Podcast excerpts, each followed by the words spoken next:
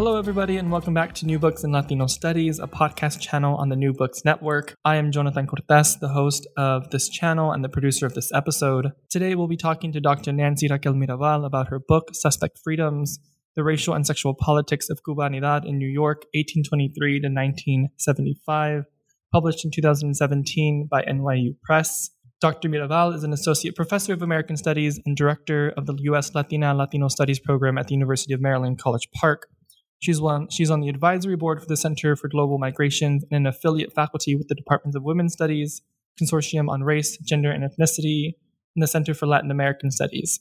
She has published widely in the fields of, Af- of Afro-diasporic and Latinx studies. In addition to the fabulous book we'll be discussing today, she was also co-editor of Keywords in Latino Latino Studies with Lawrence La Fountain-Stokes and Deborah Vargas, also published in 2017 by NYU Press um, which was featured on a previous New Books in Latino Studies interview, which I encourage you all to go and listen. I would also like to add that I had the great pleasure of having Dr. Mirabal as an advisor and mentor, and I took a class with um, her during my fellowship year at the University of Maryland, College Park this past year.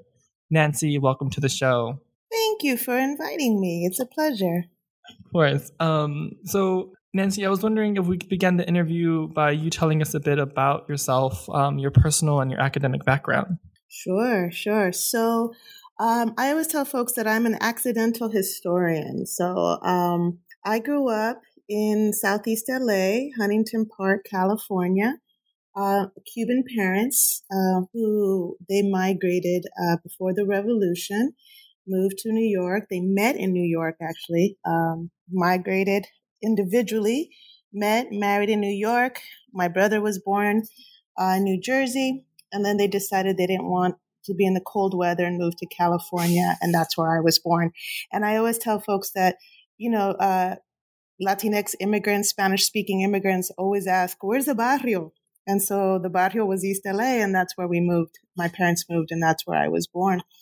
So the reason I tell that story is because a lot of how I grew up influenced the kind of research that I do. Um, I did my undergraduate work in history at UC Berkeley because I was told by an advisor that if I wanted to be a journalist, and at the time I wanted to be a, a journalist, a foreign correspondent. Um, I don't know why, because I didn't know anybody who was a journalist. I didn't know anybody who had gone off to college. So it was more like a, an imagining a dream. And they said, well, you should study history. And that's how I started uh, learning so much in history and realized that um, I wanted to not only read history, but I wanted to write it. And I wanted to write it about the communities that I knew and the communities that had surrounded me. And um, there was just, I was taking all these courses, which were fascinating, but my history was not included. And, um, and then uh, I, I was lucky enough that uh, I got into the history department at the University of Michigan where I got an opportunity to work with really incredible scholars. And my mentor at the University of Michigan at the time was uh, Professor Earl Lewis, who directed my um, dissertation. And I also worked closely with um, Robin Kelley and Elsa Barkley Brown, George Sanchez, um, and Silvia Pedraza and Ruth Behar, who were all really wonderful scholars there at Michigan. So I came at a very exciting time um, to do this work. And I'm very grateful to all of them. Yeah, that is an incredible cast of, of people yeah. who've been supporting you. Um, yeah, thank you for that. And thank you for telling us a bit about your background and growing up in, in Los Angeles and how your parents um, got to Los Angeles. Um, and so, how did you come to focus on the subject matter of this book? I mean, because this book is incredibly expansive, as we talked about before the interview, right? It covers about 100 years of Cuban diasporic history. And so, how did you come to this to this subject? Uh, you mentioned that you weren't seeing your history reflected, um, and and and so, yeah. I mean, essentially, how did you come to it? Good. Okay. Well, um, well, two things. Uh, you know, first, and I always like to be as honest as possible because hopefully, if there's uh, young rising scholars interested in doing this work, um, you know, I want you to know that it's okay to take your time. This book took me 20 years to write. so, you know, oftentimes, um, we come to our subject matters in very uh, roundabout, circuitous ways, um, the wandering ways of, of scholarship. Um, I always tell the story of when I was in graduate school, and um, I remember my first year there, and there was an older scholar, um, white, who basically asked me what kind of history I wanted to write, and I said, "Well, I want to write the history." And I wrote about this uh, recently. Um, I want to write the history of the Latinx community in um, in the United States. And um, his response was, "There is no such thing." And I think he, what he meant by that was that he really, I think, believed deeply in this concept of assimilationist and that we were all from the United States and so forth. But I understood and, and thought differently because I grew up in a community that was really almost 98% Latinx, Central Americans, Mexicanos, Cubans, a lot of Cubans, working class Cubans in LA, um, Puerto Ricans, and so I knew that there was a different history, and especially with my neighbors who were long term uh, Chicano residents who, you know, had five, six generations of being in Los, in Los Angeles and Los Angeles. Um, so that I knew that there was a history. I knew my parents had a history. And so, on the one hand, I was told that we had no history. And then when I was working with scholars of color, I think the idea which was interesting, mostly in the academy, of what the history of Cubans at this time, we're looking at the 90s, 1990s, their idea of what was the history of Cubans or experience of Cubans was fundamentally focused on the Cuban Revolution of 1959.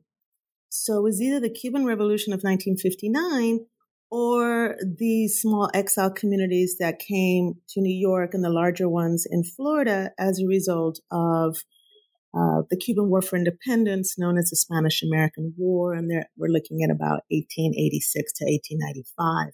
And that was most of the work that was out there in terms of Cuban history. And so that periodization, I looked at this and said, this makes no sense. Like, what happened after 1898? That was my question. Like, what happened to these people? Did they just disappear?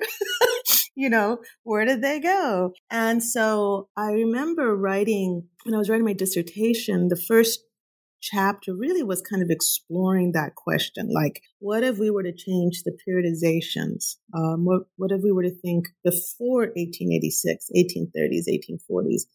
And then the period after 1898, what happened in 1910, 1920s, 1930s?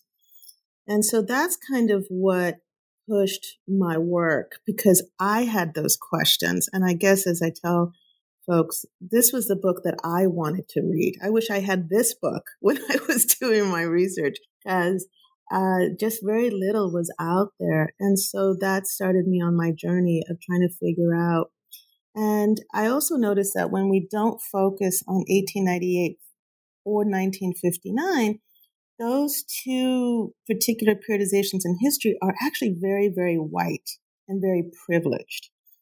And um, if you move that periodization, you actually get a more working class Afro Cuban racialized migration as well. So that was also part of the reason why I wanted to do this work. And I also wanted to write about women as well.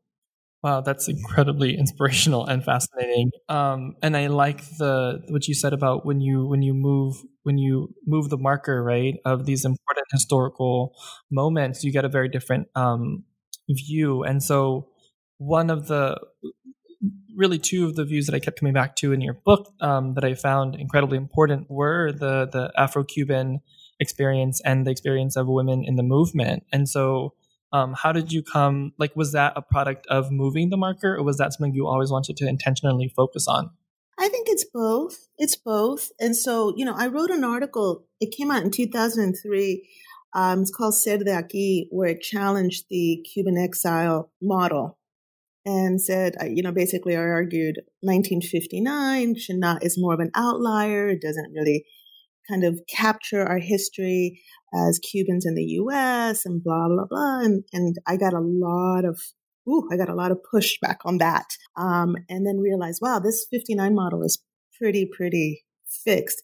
But then 10, 12 years passed and I, to my um, delight, you know, I think more of students and scholars began to say, hey, what if we were to study, for instance, Cubans in the 1970s or Cubans in the 1990s or Cubans in the 1930s. Um, and I, and that was really the whole point of that, right? Is to say, okay, let's look at this history. And what I've learned in doing this work, and it was a lot of painstaking work. If the book is, there's a lot of research that went into the book. And I think I might have I was just so fixated and obsessed with making my point that I think like footnotes are like, you know, five people said this. So, you know, so I've been teased that there's a lot, a lot of footnotes, a lot of research, you know, a lot of uh, work to prove this point. And I, and it's just because I was coming across such new information, um, such, um,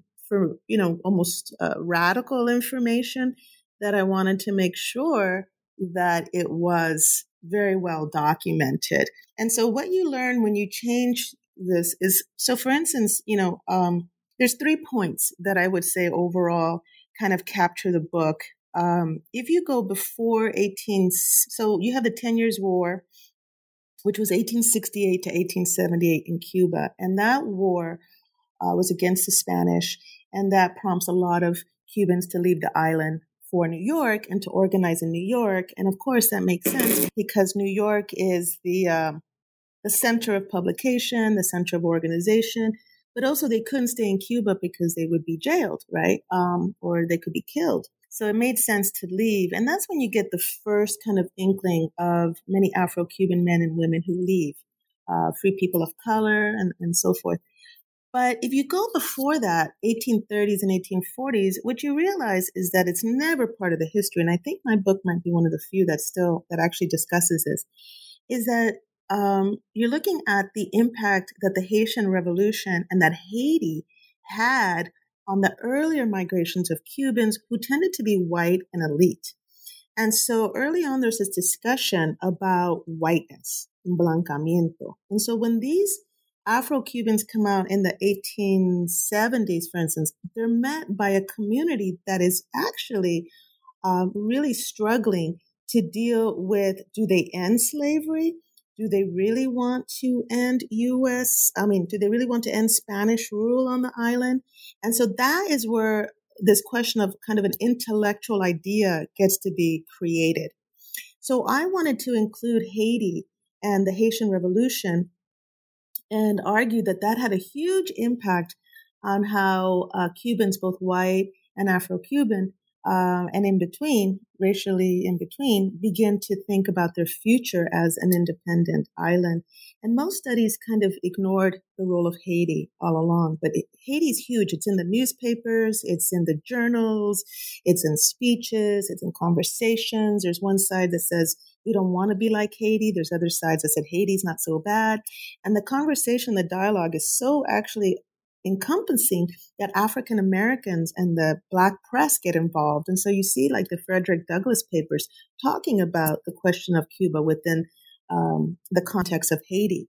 Um, and being very familiar with that discourse. So I brought in the Black press, I brought in African Americans. There's one chapter devoted to the Cuban Anti Slavery Society of 1872 that African American men organized in New York um, around these questions of Haiti, around these questions of freedom, of diaspora, of what it means to have Pan Africanism, how Cuba and Haiti, on some level, uh, really challenge African Americans' notion of what it means to be free and what is their responsibility once they have gotten their freedom from slavery um, for other nations or other countries that are still impacted by slavery or still have um, enslaved Africans in working, notably would be uh, Cuba and Brazil.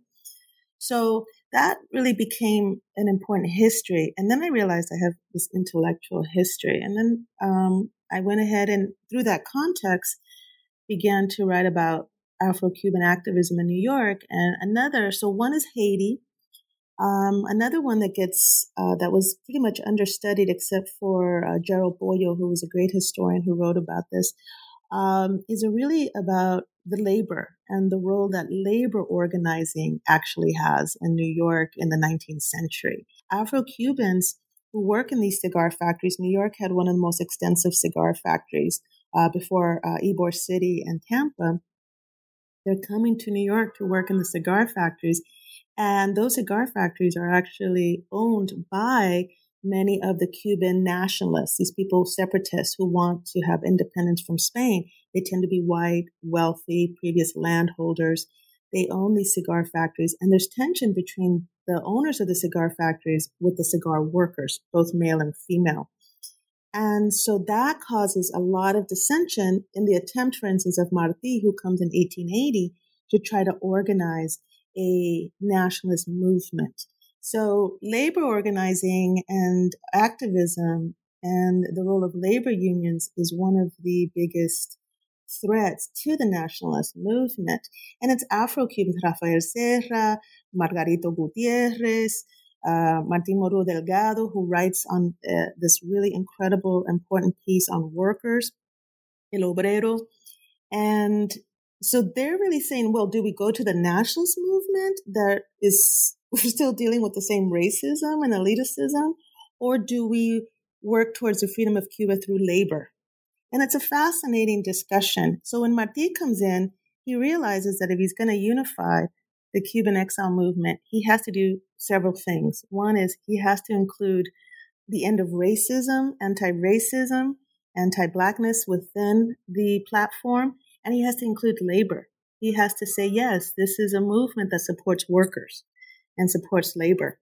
Um, and that didn't go down too easy, but uh, he, he does begin to, and he himself has to be educated. It's really Rafael Serra, who's Afro-Cuban cigar worker, who's been there longer than Martí, who has organized with a lot of smaller clubs uh, for the independence of Cuba, um, who founded La Liga Instrucción de Recreo, which was an Afro-Cuban uh, organization in New York uh, in 1890. And so these things are very important because the idea is that Martí comes in and organizes Afro Cubans, right? He organizes them and makes them part of the movement. It's really the opposite. It's these Afro Cuban men and women are already part of an exile separatist movement. They're part of a labor organizing, labor activism. They've included, they're the ones, even Martí says, hey, it was Rafael Serra who founded La Liga. And they, La Liga, and he talks about Rafael Serra's work, he talks about an organization, La, La Colectiva, which is the collective of Afro-Cuban men who have known each other for close to 20 years before La Liga is founded and that they meet in individual houses. And they're really thinking about, for them, the independence of Cuba is so important because they're thinking about what does our freedom look like once Cuba's independence, uh, once Cuba is independent. You know, are we going to have rights? Are we going to be in positions of power? It's almost like many of the questions that African Americans have as a result of Reconstruction in the United States. You know, what now is our role um, in this state after slavery? And Martí comes into that conversation later. So it's a flip.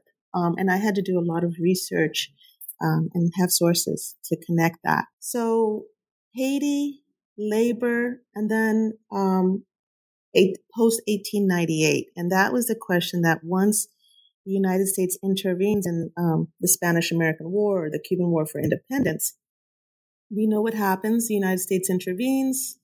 Um, we have the Treaty of Paris. Uh, Cuba is now in the hands of the United States. They passed the Platt Amendment, which basically gives the United States control of Cuba. They set up a military base um, in Guantanamo.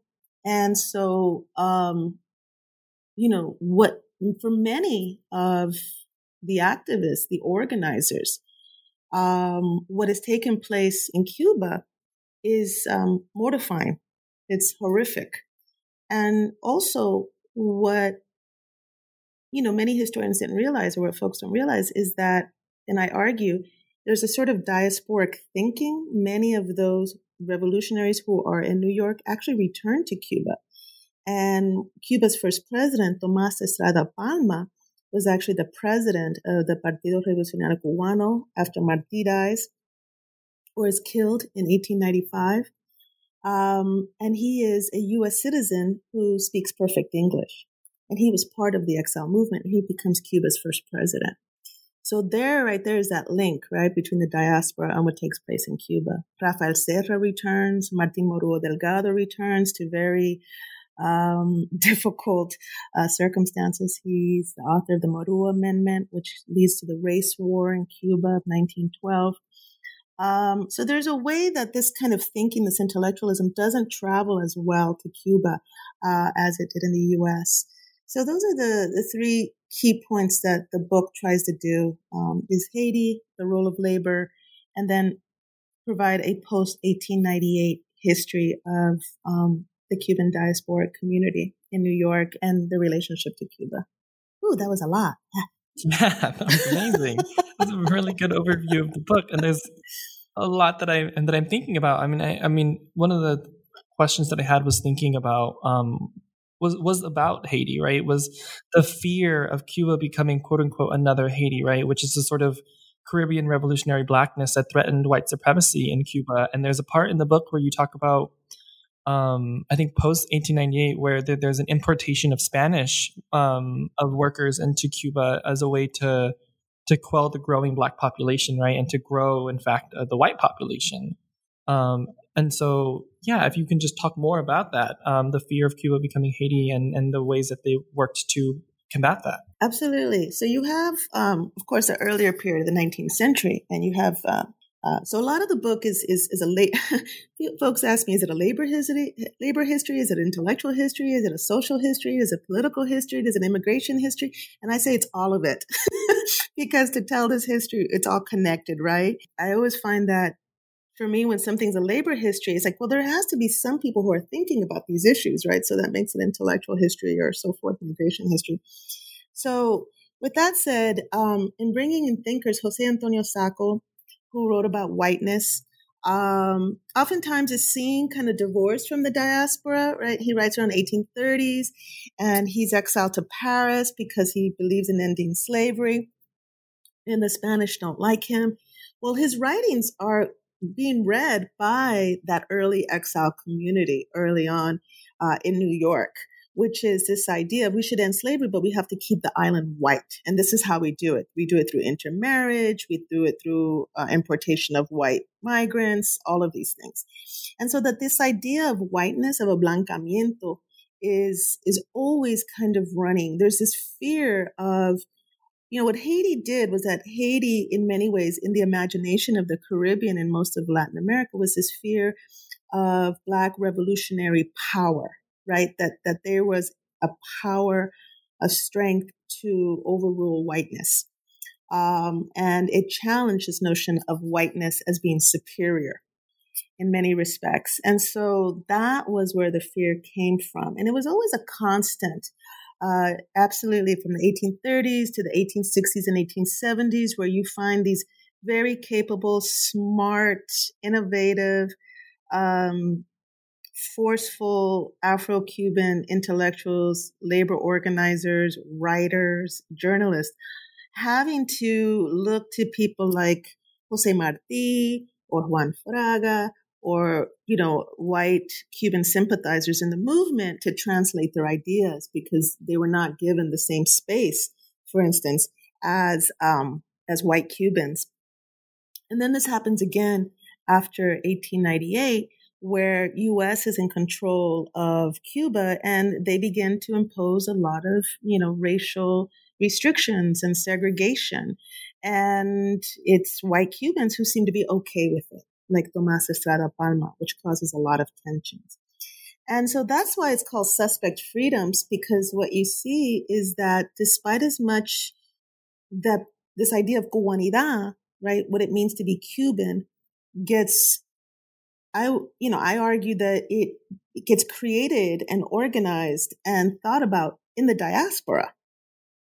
You know, that's where these questions are actually being had. Um, once Cuba becomes free and independent, and we are now Cubans in Cuba, what does that mean?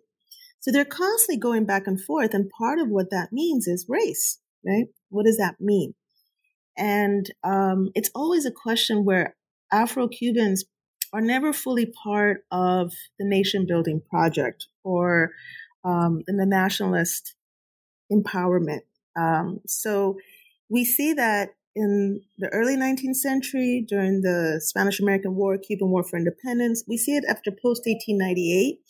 in the 1920s and 1930s. And so what the book argues is that there's a good number of Cubans that stay, but then Cuba in the 20s and 30s is under a repressive president, Machado, Gerardo Machado, who really cracks down on the uh, beginning organizing of the Communist Party, which gets organized in Cuba. The Cuban Communist Party gets organized in 1925. Labor organizations, labor unions, very familiar story. Afro Cubans are involved in this. And because as a result of the crackdown, they began to migrate to New York because New York is familiar. They already have people that they know in New York. And so we see that by 1920s and 1930s, and no one's really written about this. There's a massive migration of Cubans that leave the island. Good number, about a third, are Afro Cubans to New York around the 1930s. And it's there that they begin to organize El Club Mella, El Club Julio Antonio Mella, which gets organized in 1932. El Club Julio Antonio Mella is named after Julio Antonio Mella, which is one of the founders of the Communist Party in Cuba. He's exiled by the president, Machado, and then is assassinated in Mexico City in 1929.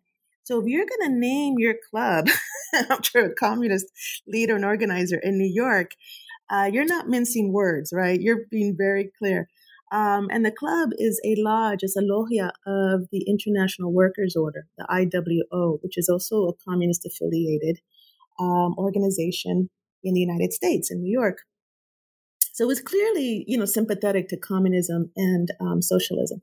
But in addition to El Club which is from 1932 to 1940, in just finding the dates, that took about a year or two years to find the exact dating of this club.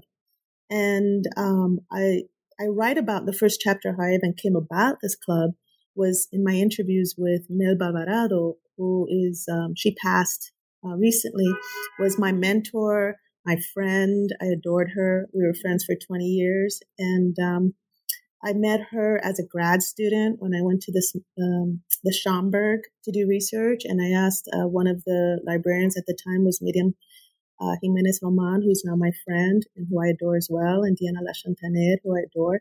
And I asked them, I said, "Do you have any sources on women during this period?" And they said, "No, but if you want to interview Melba Alvarado, here's her phone number, and good luck." And I did in the 1990s, right? Was with all of this old fashioned, none of this digital stuff that you all have now, right? Carrying around microphone and cassettes and just this big thing. And I made my way up to the South Bronx in, in the summer. I remember it was so hot. And because I had called her and said, would you, could I interview you? And she said, yeah, yeah, come on up. And so I made my way up to the South Bronx, interviewed her at the club, El Club Cubano Interamericano, where she was president twice and we talked and we had a 20 year conversation. And she was the one person who said, Hey, you know, in her interviews would change when she first met me. She didn't tell me too much. And then towards the end, she told me everything. But she was the one that said, There's this club. It was called Club Mella. And um, I didn't belong to it because I was young, and neither did my dad. But I knew all the people who worked there, who, who belonged to it.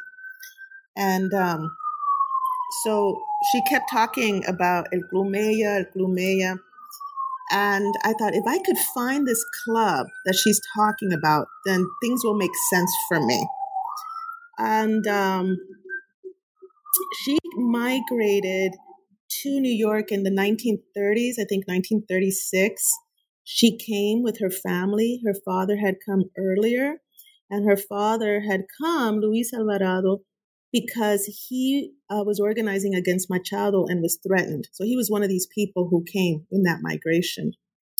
Uh, and then she had an uncle, Manuel Delgado, who came out earlier in 1929, Afro Cuban, who also came for many of the same reasons and was a member of this club.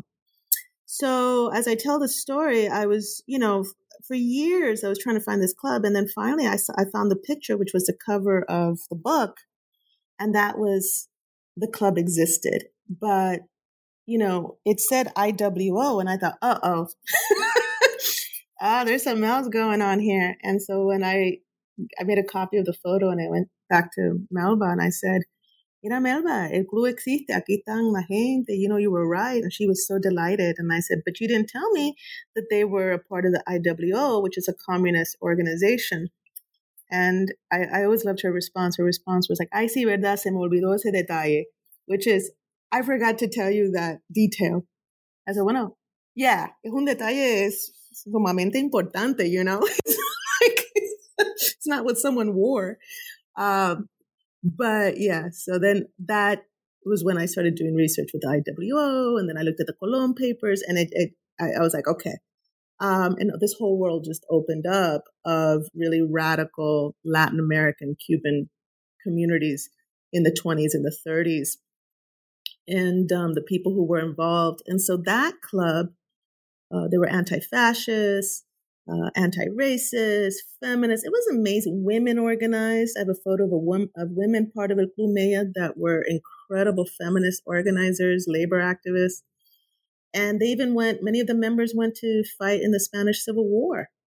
Um, so they were pretty active, and El is key uh, because many of the members who were in that club were then founders of El Club Cubano Interamericano, uh, which was founded in 1945, um, and it was primarily an Afro-Cuban club. So there's that connection. That's why I had to. The El Club was the connection of the CCI that Melba was a, the president of and involved for close to oh my god 40 50 years to um, to the 19th century.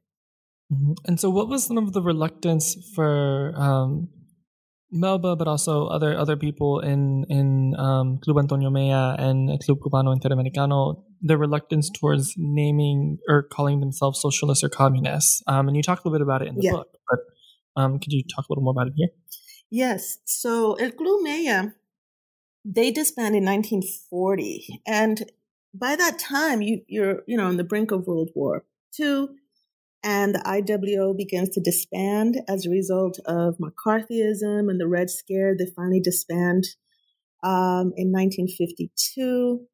And so you also have the rise of the Taft Hartley Act, which basically says if you're an immigrant and you're involved in labor activism or any kind of what the government decides is communist or socialist, you could be deported. So there was, a, you know, a, a real um, it, it was really dangerous. Um, so within, I would say, 10 to 15 years, this, this is to kind of come out as someone who had any um, links or uh, work with socialism and communism um, could be very dangerous, uh, could kill you, as Melba would say. And so when the CCI, the CCI gets organized again because of racial segregation and separation. And the reason that Melba liked it, Club Julio Antonio Mella, was that she would say it was one of the few racially integrated clubs, right? So that was the picture too, in that being a club that was anti-racist, it accepted everybody. And, um, you know, many Afro-Cubans were seen as intellectual equals. And so, um, that was for Melba one of these moments where she would say it was a time when there was no racism. And those are her words, right? But those same members, when the club gets disbanded, and then you have um, World War II, try to organize another Cuban club, right? They try to organize another club. The importance of these clubs is not only just for the social, they're also um, mutual aid societies where people paid in and got insurance benefits for you know medical insurance because that's how people were able to pay for medical costs or if they lost their jobs was through these clubs. And so that was really key and important. And so um, so for instance el club Mella was also a mutual aid society because it was part of the iwo and so members benefited from getting um, health care and welfare if they needed it at times. It, it supported the community and they wanted to do something similar much later. Um, but you know, they they did this event to celebrate Antonio Maceo, who was an Afro-Cuban general of the Ten Years' War and an incredibly beloved figure for Afro-Cubans. And they wanted to honor him because he was always honoring Martí, and they said, "Hey, wait, let's honor Maceo as well." They do this incredible event, um, and they hold it in in New York City they invite the white members of the Cuban clubs, and none of them show up. None of them come. And that's when the early club members, like Generoso Pedroso, said, you know what? Um, we need to create a club for ourselves. They weren't being invited to be members of the white Cuban clubs. They weren't being invited to any kind of meeting, organization, or events having to do with Cubans. They were basically being excluded. And so they decided to create this club. Uh, but key in creating this club was that the, one of the first bylaws was that it could not be a political club. It was apolitical. So they couldn't talk about politics and they couldn't talk about religion in the club. And a lot of that had to do with protecting um, members from racism. And so much of the racism was because the past members, many who founded the CCI, had belonged to Mella and had been socialist. So they wanted to kind of hide that and didn't want to give word to that. In fact, if you look at any of the CCI records, which I looked at a lot of them, and um, now they are at the Schomburg. Uh, they were created by, uh, curated by Stephen Fullwood and Diana Lachatanere, and they did a, a brilliant job. I recommend everyone to go see them. You don't get any indication at all from those records that they have any connection to El Club Mella. El Club Mella, as I write in the book, is archival disappeared. They don't exist. However, as I look through the members from the Mella to the CCI, you see many of the same names. They're there. And then you begin, as you do more research, and Melba was very helpful in saying, yes, yes, there was this connection. And then I was able to make those connections. So they didn't want to talk about politics because they didn't want to be deported. they didn't want to uh, go to jail. Um, and they didn't want to talk about religion because many of the members, and again, this isn't necessarily in the book because I couldn't research it and I didn't, and Melba had asked me not to necessarily include it. But many of the members were um, um, practitioners of Santeria. And so there was this kind of, uh, you know, anti-Afro-Cuban, this idea that this religion was somehow savage, all of these things. And so they were trying to be respectable, respectable. And so I thought it was interesting that that part of the club membership had to be, again, be outlawed and be silenced. But they were very, very keen on always doing a misa for uh, Caridad del Cobre, which is a patron saint of Cuba, at the Catholic Church. So that was key. That was a, an important event that they did every year was La Misa at the Catholic Church. Um, and then that got racially segregated and separated. So little by little, they saw themselves being more and more um, excluded. And so they uh, got their club together, which was very, um, and they, it was interamericano, which means that they would be open to Jamaicans, African Americans, very Afro diasporic, and they had all kinds of um, members from the Caribbean involved. And then they tried to do a statue to honor Maceo, and then I write in the book how just something as Maceo, and then they agreed, okay, let's do Maceo Marti. They're trying to create this idea of cubanidad, of interracial cubanidad, and they get pushback from white Cubans in the 40s and 50s to the point where the statue that does exist is the statue of just Marti uh, in Central Park, and it's that big statue of Marti. Mm-hmm. Yeah, you write uh, in in the last chapter when you talk about the the history um, or the short history and long memory of these statues. Right, you say um, it theorizes the unraveling, the slippery, the un- the forgettable, to, um, the forgotten to get at why Afro-Cuban diasporic visibility and honor were so unthinkable, and in turn why it is so necessary for the CCI to honor Maceo despite the criticisms leveled against them, um, because F, um, race continued to be a fault line of um, Cuban um, nation imagina- imaginaries throughout like the the entire period you're talking about, right? Like race continues to be um, a way in which Afro Cubans are pushed to the side or un- are um, invisible, and so yeah, that's incredibly important. And also um, the the the history of women in these movements. Um, can you talk more about that? Because you pull out different names like Melba, or um, you talk about in chapter three, I believe, um, Casanova de Villaverde, um, and and and and then the later on in Club Antonio Mella, the club the, the, the Club de Damas. Like, how are women playing into this long history of um, Cuban exiles um, and their movement? I think women, you know, I'd like to do more research. Um, I, you know, women were at, at, at, at the center. I mean, they were doing so much activism, and especially in the 20th century, because many of those who begin to move, especially in the 1940s, and, and Melba talks about this um, as a result of uh, a certain visa, tourist visa, where women would come with a tourist visa and stay and then work in the garment industry. So in the 1940s, 30s, and 40s, the garment industry in New York really begins to, um, you know, becomes really, really um, lucrative and they need workers. And so Puerto Rican and Cuban women come to work in those factories. Um, and they're seamstresses um, most of the time in the garment industry. And so they stay. And a club like um, the CCI or perhaps even a, a becomes a place where they can come and organize and be together. And so Josefina Cepeda who was the president of El Comité de Damas and El Club was an incredible person. I mean, she was writing about feminism. She was saying, look, this isn't just an auxiliary club that where women aren't, because oftentimes there would be the male clubs and then they would do an auxiliary club just for women. So it was very gendered, right? It was very um, segregated on the basis of gender. And so she was saying, look, this isn't just any auxiliary club. We can go to those Mella members, I mean, Mella meetings anytime we want to. And they could. It was one that included everybody. But we want to have our separate space because we want to talk about feminism and we want to talk about work and we want to talk about, you know, what do you do when you have a bad marriage? What does it mean to raise your kids? All of these things that they wanted to talk about that necessarily did not want to be hindered by men, as she would say. You know, we just don't want men to interrupt and hinder us. And I thought that was really incredible. Um, and I think El Club also had um, a, a Comité de Damas, which Melba first started. That's how she first started within the club.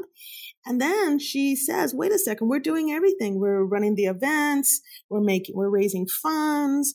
We're making sure the club is, um, you know, sustained. No, we should be in part of the leadership. And that's when she runs for president and she becomes the second woman to be president of the club and she turns it around, right? And she's, and she begins to bring in women. So you see the photos, these were mostly her photos and they were the first time that these photos were ever put in a book that they were published. Um, you see women, a lot of women in the leadership of the CCI. And yeah, so because there were so many women coming, um, they end up organizing around these clubs. And again, you know, I always get asked, well, why were they there in the clubs? You know, at the heart of the club, yes, it was to have community, people who you knew, networks, if you needed a job. So for instance, uh, the CCI taught people how to sew. They would have sewing classes. So if you came and you needed a job, but you didn't know how to sew, you would go to the CCI, especially if you're Afro-Cuban and you would get free sewing classes. They taught um, immigrants who were coming how to speak English. They would have English classes free of charge. Just come on in and they would teach you how to speak English. Um, they would help you find housing.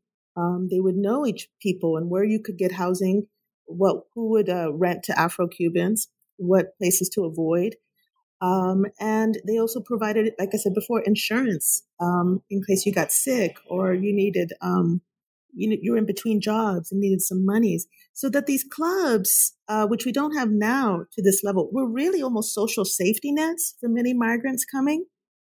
And if you look at who were teaching these courses and who were getting people these jobs, they were primarily women.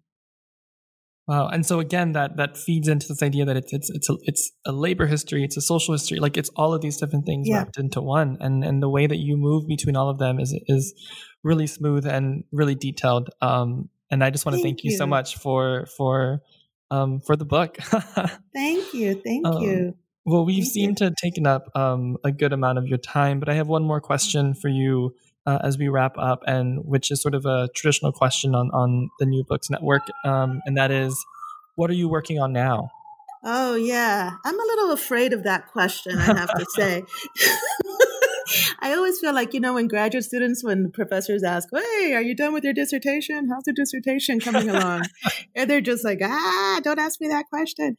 Um, it, I, you know, so oh gosh, the book took so long to write. And then I did keywords with my two colleagues. And so I just needed to rest. So 2018 was my year of rest. Um, And then 2019, there's two projects that I'm thinking about. One is um, as I was writing this book, I, I really became fascinated with um, archives and space. So you took my course on gentrification um, and the politics of displacement. So um, a lot, or you audited it. A lot of those courses uh, has to deal with space, and so kind of the I'm, I'm fascinated by archives, space, and discourse, and how we speak about these things. Um, and I'm also want to theorize more the questions of historical forgettings and, you know, where, how we, where we enter and how we enter. And, um, I think as someone who has focused on history of populations of color, I always tell folks that suspect freedoms, when you read it, keep in mind that I was deeply influenced uh, by Black feminist theory and critique. And that was the only way that I could write that book. There was no other way. And so I think about that, like, okay, you know, how how do we write these histories? What are the theories that we use? Um, why are we so silenced, right? So I'm on the board for Teaching for Change, and one of the things that they do here in DC is really talk about social justice within the classroom and um, just how little we know about such important histories. So that's that's kind of what's taking up my time. Um, looking and, and beginning to do research on, on these histories that for some reason this nation, the United States, prefers to forget. Wow, that sounds incredibly fascinating, and it, it, even takes me back to a lot of the work that you did in dis, in suspect freedoms, because a lot of the, the, the chapters end with a sort of um, um, thoughts on archive, thoughts on why are people missing, why are people, why are dates, and why are um, um events missing from this history, and um, that seems like a, a, like a great second book to follow this one. Um, yeah. Well, I, I mean, so. Yeah. well, it, it, sounds like a really exciting project, uh, Nancy, and I want to thank you so much for being on the show today. I, I really enjoyed it. Well, thank you, Jonathan, for inviting me and for doing this. And for those who are listening, Jonathan has incredible research, and the dissertation is brilliant. And talking with you and having you at Maryland was just so incredible, and um, hope to see you more, see you more often, and talk with you. I really appreciate that. Thank you. You're welcome. Um, all right. Well, well, yeah. I will. I will see you soon. I hope to see you soon, and thank you again for inviting me. And, and enjoy your summer. I will. I will. All right. Thank okay. you. Goodbye. Bye. Bye. Bye.